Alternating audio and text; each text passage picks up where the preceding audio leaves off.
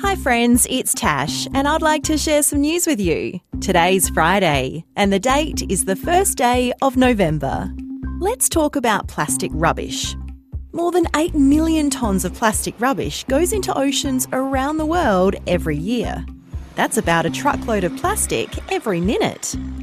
Plastic takes over a thousand years to break down, so it causes a lot of problems when it ends up in our oceans and seas.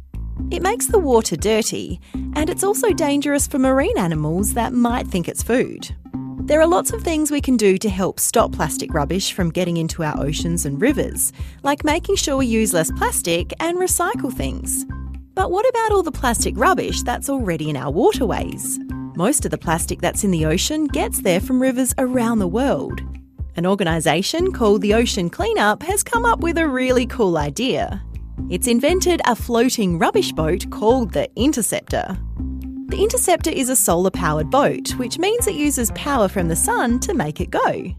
It works by gliding across the surface of rivers, scooping up plastic rubbish, and then putting it into floating rubbish bins before it gets to the ocean. The Interceptor can get rid of around 100 tonnes of plastic every day.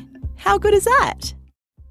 And that's the end of news time for today on ABC Kids Listen. Let's catch up again soon.